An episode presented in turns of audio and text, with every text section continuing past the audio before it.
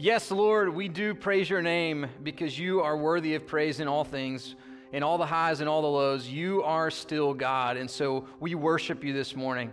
And God, as we turn to your word, as we turn to hear from you, uh, we just want to cry out and, and, tell you that we're desperate for more of you. We're, we're desperate uh, for a vision of you today. And so as we open your word, God, we pray that you would speak, that you would speak clearly to our hearts in those things, in those moments, in those needs that we have, that we would see you as our provider, that we would see you as our Savior.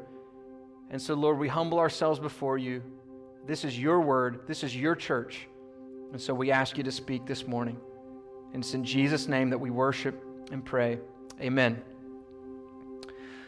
Well, when I was a little boy, somebody played a mean trick on me. I had watched some of the trees in our backyard grow as tall as our house from just a little sprout. I had watched my dad put things in the ground and then a few months later have fresh tomatoes that he would put on a sandwich. Uh, I had watched my mom's flowers turn from these boring green sticks into these bright, uh, luscious bulbs. And so, when an adult that I trusted told me that if I put Cheerios in the ground and watered them, that it would turn into a donut tree, then I had no reason to doubt him. I was a child. I didn't understand how life really worked yet. And so, that day was the death of six little Cheerios. Now, there are all sorts of myths out there about how to grow your life what works and what doesn't, what matters and what doesn't. And we are being fooled too easily. I'm afraid that if we keep going with our own advice, we will keep planting Cheerios, expecting to grow donut trees. We will keep trusting our own wisdom, expecting not to crash. We will keep seeking our own vindication, hoping to find satisfaction. We will keep treating God as irrelevant and believing that He still will somehow bless our lives. Life was meant to be lived by faith in God, and it is childish for us to think otherwise. Uh, spiritual health, which is what we're going to be talking about this morning, is located in two organically linked places. Spiritual health has a root and it has a fruit. The stuff that comes out of our lives, the fears, the anxieties, the frustrations, the angers, the discontentment, the skepticism, those things come from the root of our hearts. And root health leads to fruit health. But destructive roots leads to destructive fruit. Last week in Psalm 53, we saw one picture of a root and its fruit. The root was found in verse 1. The fool says in his heart, There is no God. And the fruit which comes out from that root is clearly laid out for us in verse 3 of that psalm, where it says, They have fallen away. Together they have become corrupt. There is none who does good, not even one. It is impossible to thrive while we treat God as irrelevant. But in Psalm 54, however, we see a totally different picture of a root and its fruit. God is treated with ultimate relevance. He takes the central place in life, and the fruit which comes out of that sort of a life is nothing short of beautiful.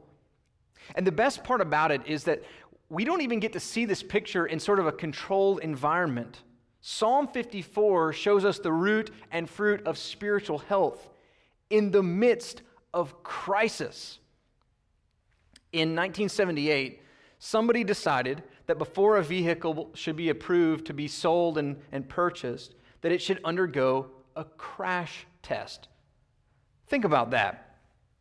The car industry has such a realistic view of the hazard of driving a motor vehicle that they believe it important to intentionally smash a car just to see how it responds. Have you ever seen one of those videos where a car is being crash tested and it's like moving in slow motion and the whole thing is just collapsing and the airbags deploy and the dummies in the car, their, you know, their heads whip back and forth? Psalm 53 and Psalm 54 are like two different slow motion videos of a crash test. We are getting to watch what the pressure of life can do to us and what God does for us in the pressures of life. So if you've ever wondered, what can faith in God do for my life? How can He help in the stress of my daily grind?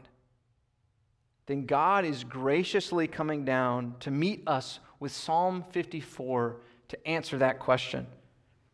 Yet, if, if I could say this with all reverence, Psalm 54 is Christianity's crash test. So, if you have a Bible, I want to invite you to turn to Psalm 54, and we're going to read the whole psalm together. Psalm 54. To the choir master with stringed instruments, a maskil of David, when the Ziphites went and told Saul, Is not David hiding among us? O God, save me by your name and vindicate me by your might. O God, hear my prayer, give ear to the words of my mouth. For strangers have risen against me, ruthless men seek my life. They do not set themselves they do, excuse me, they do not set God before themselves. Selah. Behold, God is my helper. The Lord is the upholder of my life. He will return the evil to my enemies. In your faithfulness, put an end to them. With a free will offering, I will sacrifice to you. I will give thanks to your name, O Lord, for it is good. For he has delivered me from every trouble and my eye has looked in triumph on my enemies. This is God's word to us this morning. We find out in the superscript of this psalm that the occasion for this psalm comes from 1 Samuel. Saul is so jealous of David that he actually wants to kill him. And the Ziphites, who were members of David's own family, betray him and tell Saul where he is. Saul sets out to try to find and kill him. And David tells us in verse 3 that strangers have risen against me, ruthless men seek my life. This is a moment of crisis. So, what will David do? How will he respond? You know, as we heard so many times, when David is squeezed, what comes spewing out of his life? In this extreme moment of crisis, through which it is in this extreme moment of crisis through which we learn the root and fruit of spiritual health. So, first, we start with the root. The root of spiritual health is confident neediness. The root of spiritual health is confident neediness. David's first step, his gut reaction, his natural impulse in the midst of crisis is to move towards God with neediness. Let's read verses 1 and 2 again. He says, O God, save me by your name and vindicate me by your might. O God, hear my prayer. Give ear to the words of my mouth. David is brought to the edge of his humanity. He is drawn to the end of his strength. He is desperate, and his desperation moves him towards God. When we need saving, all of us look to some name when we need vindicating, all of us look to some strength. When we need to be heard, all of us seek someone's ear. So think about it in the context of your life. If you are a mom and you're listening to this, and you have trouble with your children that pushes you to the end of your humanity, what name do you run to? Maybe it's a, a blog site that you trust, or another mom who's a little bit older and wiser who's been through what you're going through. We run to names because we trust that with those names come certain resources and wisdom. David, in his neediness, is running to God's name. If you work a job where you interact with coworkers and you feel like you've been falsely blamed, then going and running to someone who reports to you isn't going to help anything. No, you run to someone else who has power, someone who can actually do something about it. In his neediness, David looks to God's strength. If you are a single person and you run into a problem that you know would be easier to solve if you were married, and uh, the feeling of loneliness starts to creep in, you call out for someone's ear. Maybe it's your mom, maybe it's a faithful friend or maybe it's even Google. But sometimes we just want to be heard. In his neediness, David seeks God's ear. He is desperate for the resources in God's name, the power in God's might, and the compassion and the companion of God's ear. So, what in your life is currently driving your neediness? I know that many of you have health concerns, and the daily pain and the fear of death drive you to cry out, Oh God! I know that many of you have family conflict, which drives you to cry out, Oh God! I know that many of you have a, a certain volatility in your workplace that day in and day out drives you to cry out, Oh God! I'm not sure where your need is. But I know that every area of our lives, whether it's financial, relational, emotional, you name it, any area, it is a nerve which, if touched just ever so slightly, can bring us to our knees. So, can I just encourage you for a moment? Now, listen, I don't want to give off the wrong impression. Uh, I'm not happy when my young son Benjamin gets hurt, and God is not happy when we get hurt either. But when I hear a cry from Benjamin, and then I hear, Dada, it melts my heart. I am not happy that he's hurt, but I am happy that he calls out to me when he's hurt. When he needs me, when he trusts me, when he looks to me to do for him what he cannot do for himself, that fills my heart with affection for him. So the sound of God's people crying out to him is a sweet sound to him. Our desperate cries to him are precious in his sight. When we go running into his arms, crying out to God for help, we honor him as the Father that he is. When we go running into his arms, crying out for help, we then are tapping into the root of spiritual health. To put it simply, the prayer, Oh God, save me, is the starting point of spiritual health. Now, some of you need to cry out to God like that for the first time today. Before we can have spiritual health, we must receive spiritual life.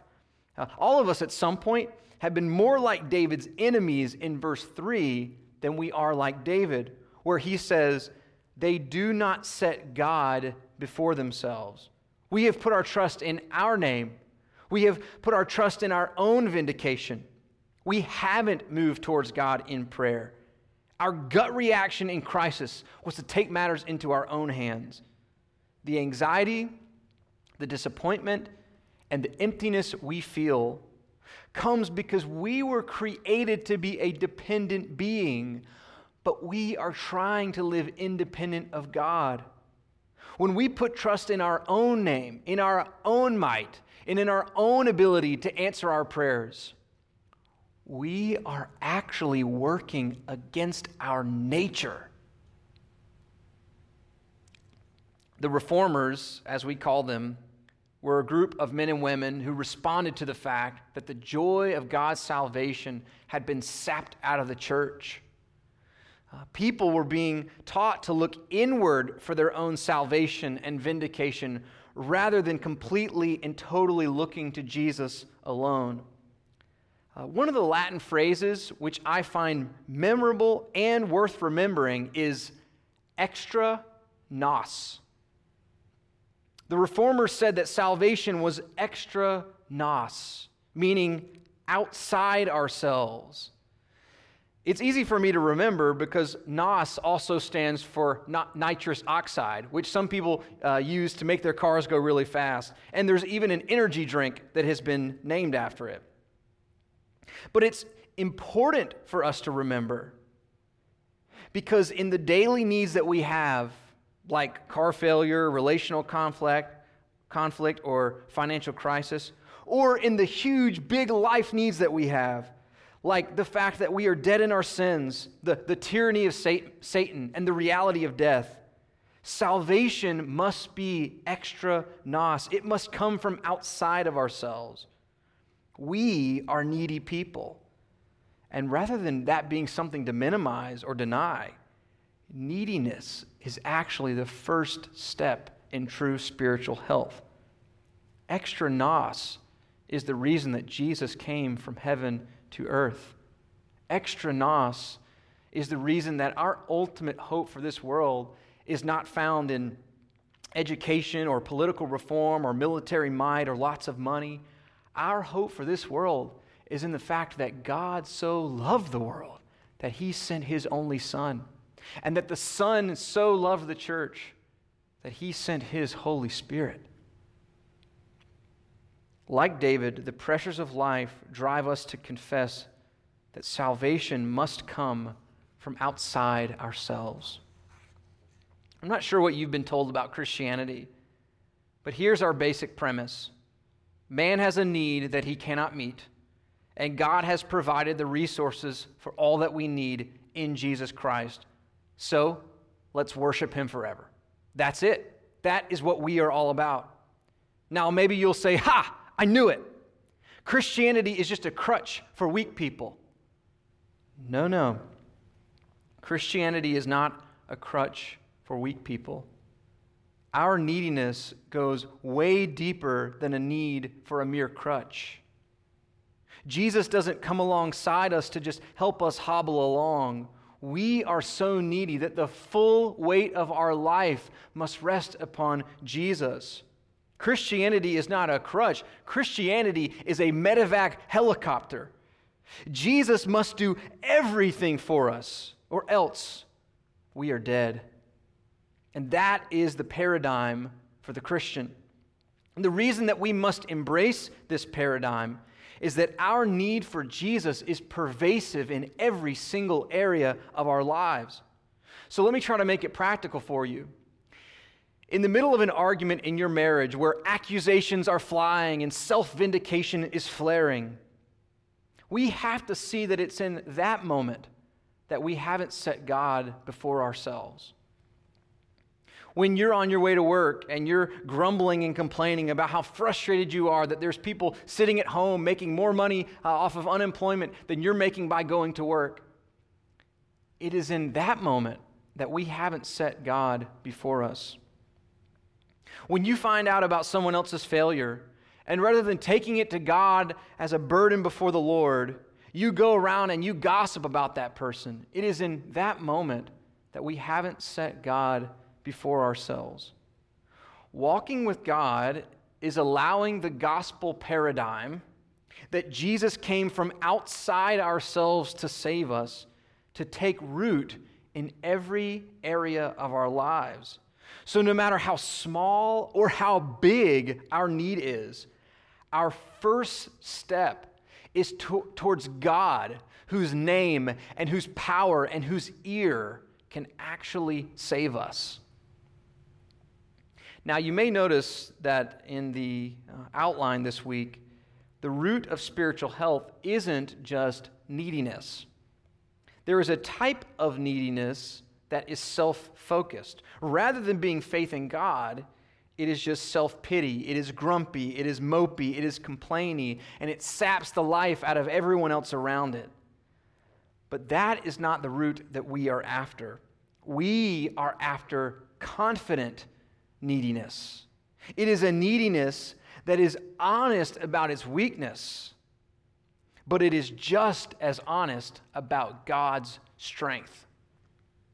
David picks up in verses uh, 4 and 5 and says, Behold, God is my helper. The Lord is the upholder of my life. He will return the evil to my enemies. In your faithfulness, put an end to them. David isn't just needy, he knows the one who can help. David isn't just dying, he knows the one who upholds his life. David isn't just desperate, he knows the just judge who will be faithful to the end. He is extremely needy, and he is extremely confident that God will meet all his needs. In Mark chapter 7, we see what I think is just uh, the, the, the absolute best example of confident neediness in the whole Bible. And so let's just pick up there in verse 25. Immediately, a woman whose little daughter had an unclean spirit heard of him and came and fell down at his feet. Now, the woman was a Gentile, a Syrophoenician by birth, and she begged him to cast the demon out of her daughter. And he said to her, Let the children be fed first, for it is not right to take the children's bread and throw it to the dogs. But she answered him, Yes, Lord, yet even the dogs under the table eat the children's crumbs. And he said to her, For this statement you may go your way. The demon has left your daughter. And she went home and found the child lying in the bed and the demon gone. So here's this woman, and she's coming, come running to Jesus and fallen at his feet and she has begged him to do for her what only he can do. And his initial response is basically to say, I'm sorry, lady. I came first to the Jew and then to the Gentile. So it's not your turn yet. Now, how she responds back to Jesus is confident neediness personified. She responds, Yes, Lord. Yet even the dogs under the table eat the children's crumbs. She is not denying the truth of her neediness. She is willing to agree that she is a dog. And yet, she is so confident in the nature and grace of God that she expects to receive grace from Him anyways.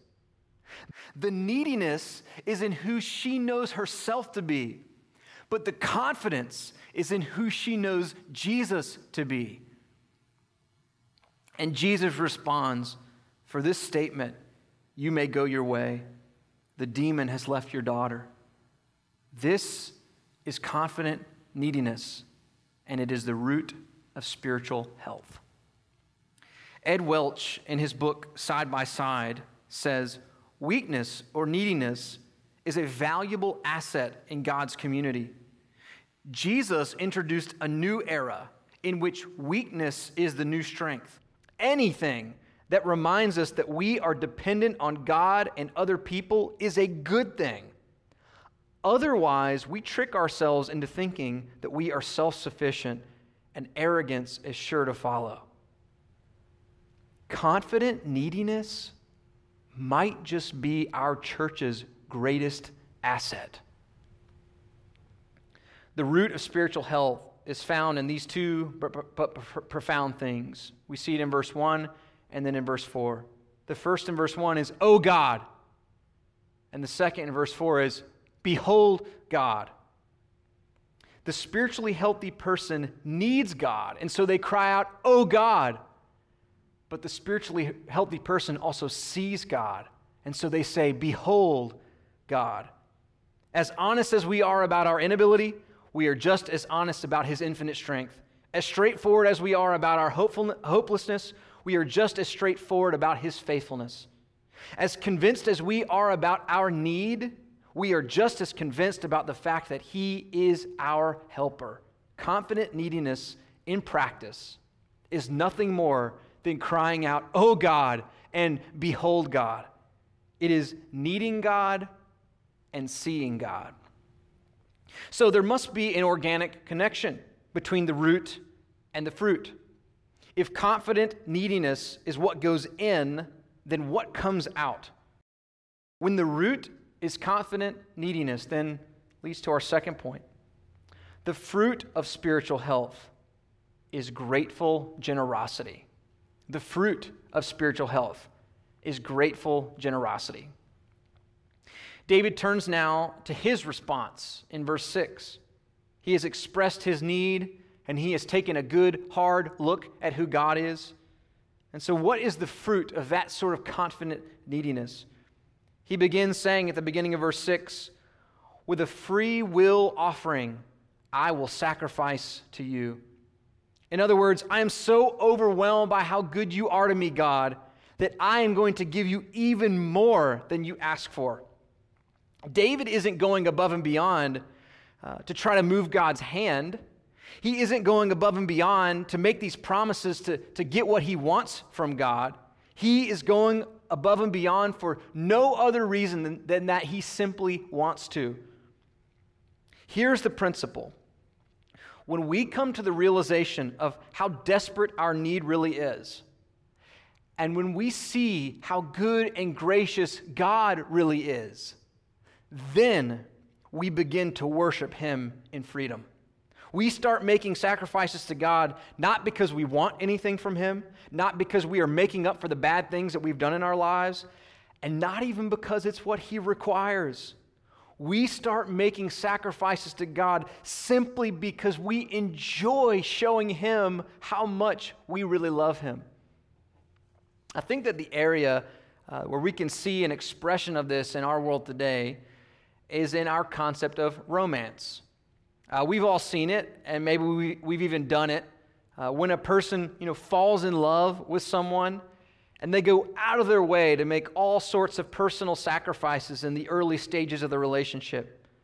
But then, many times after taking steps in commitment and sometimes even eventually marriage, the thoughtfulness, the gifts, the plans, and the willingness to make sacrifice wanes.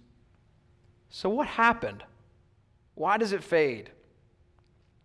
It fades because the initial sacrifices, if I can say it that way, weren't actually as good natured as we thought they were. We thought we were just expressing love and devotion to that person, but we were actually just trying to win them over. And it works in the other direction as well.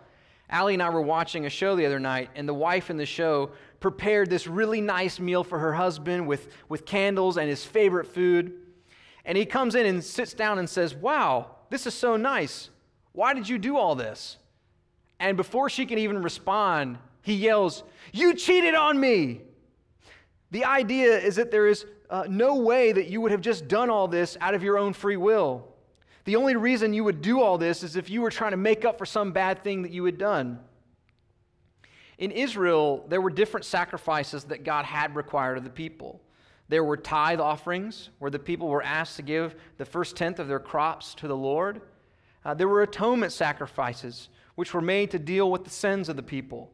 But that is not what David is talking about here. He is talking about going above and beyond. He is talking about just pouring out his heart of love to God. He isn't trying to win God over, and he isn't trying to make up for his past sins. See, when we tap into the root of confident neediness, our hearts explode with over and abundant love for Jesus. We stop asking, Who is looking? We stop asking, Can we afford it? We stop asking, What is the minimum requirement? We stop asking, What's in it for me? This story that we're talking about this morning is the greatest love story ever told. This is real romance the eternal God going all in on us, and us in return going all in with Him. There is a story in Mark chapter 14 that always strikes me. It's probably one of the most beautiful free will offerings that has ever happened in the history of the world. Uh, we'll pick up in verse 3 with Jesus. As he was reclining at table a woman came with an alabaster flask of ointment of pure nard, very costly, and she broke the flask and poured it over his head.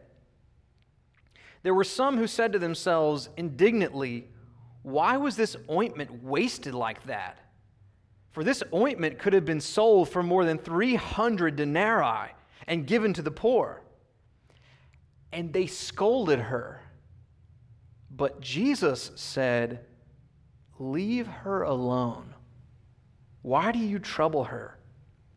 She has done a beautiful thing to me. This was no atonement offering. Uh, this was no tithe. This was a free will offering. This was over and abundant. And we get the sense of how over and abundant it was because the other people there scolded her.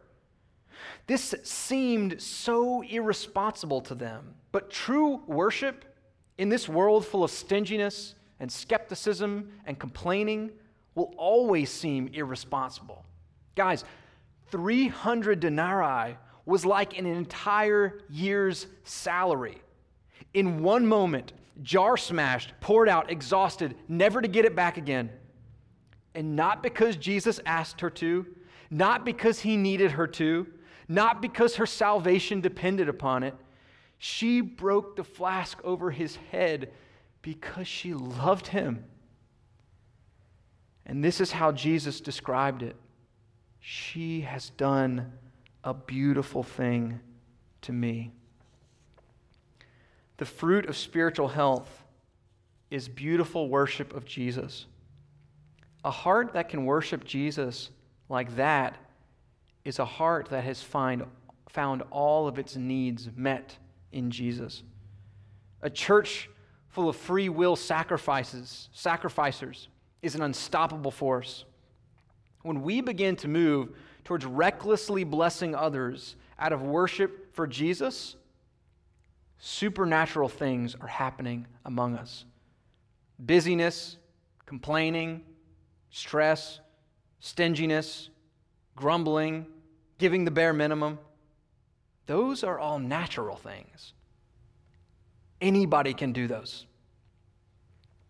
But a church full of joyful, content, generous encouragers, only God could do that among us. And that is why I call it grateful generosity. See, some of us give and give and give, but it's out of guilt. Some of us give and give and give because we want to get we want God to give us what we want. But true spiritual health is grateful generosity. And that's why David ends this psalm and the rest of verse 6 and into verse 7 by saying, I will give thanks to your name, O Lord, for it is good. For he has delivered me from every trouble, and my eye has looked in triumph on my enemies. You see, it is the root and it is the fruit. He has delivered me. That's the root. I will give thanks. It's the fruit. Aren't we tired of just checking boxes? Aren't we tired of just going through the motions? Aren't we tired of just giving the bare minimum? True gratitude is what makes us beautiful. True gratitude is what sets us free. I don't know if you've seen the new Aladdin film that came out last year. Um, I really liked it. You may know the basic premise. Aladdin gets hold of a genie who grants him three wishes, and the whole movie he tries to be a prince so that the princess will fall in love with him. And after a crazy turn of events, Aladdin is outed as the peasant boy that he really is, while simultaneously taking down the evil Jafar. When you get to the end of the movie, Genie reminds Aladdin that he has one more wish. Anything he wants is right there at his fingertips. Anything he wants, the genie must do for him. But after all they had been through and after all the genie had done for him, Aladdin uses his last wish to set the genie free. Aladdin and Genie embrace and in the wonder of the moment, you almost miss what they say. Genie whispers, Thank you. And Aladdin whispers back, No, thank you, Genie. I owe you everything. When we come to grips with the reality of God's grace and goodness in our lives, we give the things that are most precious over to Him because we are overwhelmed with thankfulness. No one can have a genuine experience with the gospel and not fall down in worship. No one can receive all that Jesus offers us in forgiveness, in new life, in a new family, and not want to throw our arms around his neck and say, I owe you everything. So, what does grateful generosity actually look like in our lives? Well, if you're operating in your marriage on a principle of grateful generosity, then you will be able to serve and sacrifice for each other out of love. A kind of no strings attached love, which is the fruit of contentment in Christ. If you are operating at your workplace on a principle of grateful generosity, you might just stop complaining and instead you might start encouraging the people around you who need it. If you begin navigating your singleness based on a principle of grateful generosity, you will be able to trust God's timing rather than jumping at whoever might show you just a little bit of attention. In your finances, if you are operating on a principle of grateful generosity, you might add a new category to your budget that is over and above what you already give, which reads, bless someone. And you just get amped up every month about the idea of loving and blessing someone else rather than loving and blessing ourselves. And when you and I come to die, if we are operating on a principle of grateful generosity, then we can face whatever suffering and pain come our way with peace, rest, and grace. I have never seen a grateful and generous person die poorly. There's just something about knowing that all you have in your life is a gift from God that allows you to trust Him as the upholder of your life. He has every hair and every day numbered, and in His goodness, He will take us home when He sees fit. Spiritually healthy people are givers, blessers, encouragers, and most of all, they are worshipers. Now, remember, we started this morning by asking the question what can faith in God do for my life? In other words, can Christianity help me in my crisis? When David, sa- when David says in verse 7, My eye has looked in triumph on my enemies, he is talking about the eye of faith. Uh, J.C. Ryle describes the eye of faith like a telescope. A telescope uh, takes things that are a long way off and makes them appear to be right up in front of our faces. See, God will deliver us from every trouble. And He gives us the telescope of faith to see that deliverance, even if it isn't going to happen today. God will make us look in triumph over all our enemies. And He gives us the telescope of faith to see that victory. The fruit of spiritual health is that we get to live life in God's ultimate victory and with the promise that everything between now and then will actually work out for our good. What I love about Psalm 54 is how it tells a story without actually telling a story. The story goes like this Man's need God's sufficiency, man's response. And that is the story of Christianity. It is the story that we need to hear over and over and over again. The goal of our life in Christ is to come to the place where our thankfulness, contentment, and worship aren't based on what happens to us during the day but our thankfulness, our contentment, and our worship are based upon who God has been forever and the amazing future which Jesus has secured for us, which cannot be shaken. By faith, we can be anchored into God's story rather than wallowing in the midst of our crisis. Uh, recently, Benjamin was playing with the curtains in his in his room. And he tripped and he fell just the right way so that he pulled the curtain rod out of the wall.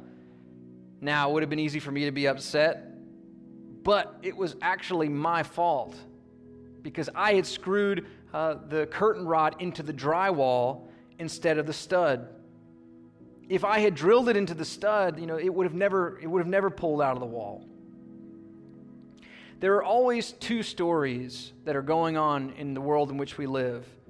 There is the grand gospel story, and there is the crisis that we face. Faith is anchoring ourselves into the stud, into that grand gospel story that cannot be shaken. And if we are anchored into that story, we will be just like David. And we'll be able to say, For he has delivered me from every trouble, and my eye has looked in triumph uh, on my enemies. At all times and in all places, God is the most relevant thing in the universe. He is the only stabilizing force. He alone promises to provide resources to help us that are not only outside of ourselves, but that are outside of this world. Our help comes from heaven itself. So, I'll let you decide if Christianity passes the crash test. But as for me, I will take this life any day. If the fool says in his heart, There is no God, the wise man says in his heart, I need God. Grateful generosity becomes the fruit of our lives when confident neediness is the fruit is, is the root of our lives. Guys, we have great needs. But God has met all of our needs, past, present, and future, in Jesus Christ. So let's worship him forever. Lord, once again, we're just so thankful for your word. We have so much to be thankful for. As we look back on all your past victories, as we look back on all that you've done for us in sending Jesus to die for us and, and in his resurrection, Lord, we can't help but praise you. We can't help but just cry out how much we love you. And God, I know in the tension of life, it is just hard for all of us. We feel the frustrations, we feel the discontentment. And so this morning, I pray that you would meet our hearts and that you would satisfy them. God, give us the gift of faith to be able to look past our current circumstances, to see those things that you've promised, and to see who you have always been forever without change. God, we, we really just need a vision of you. So open the eyes of our heart. We praise you, we love you, and we thank you. It's in Jesus' name that we continue to worship. Amen.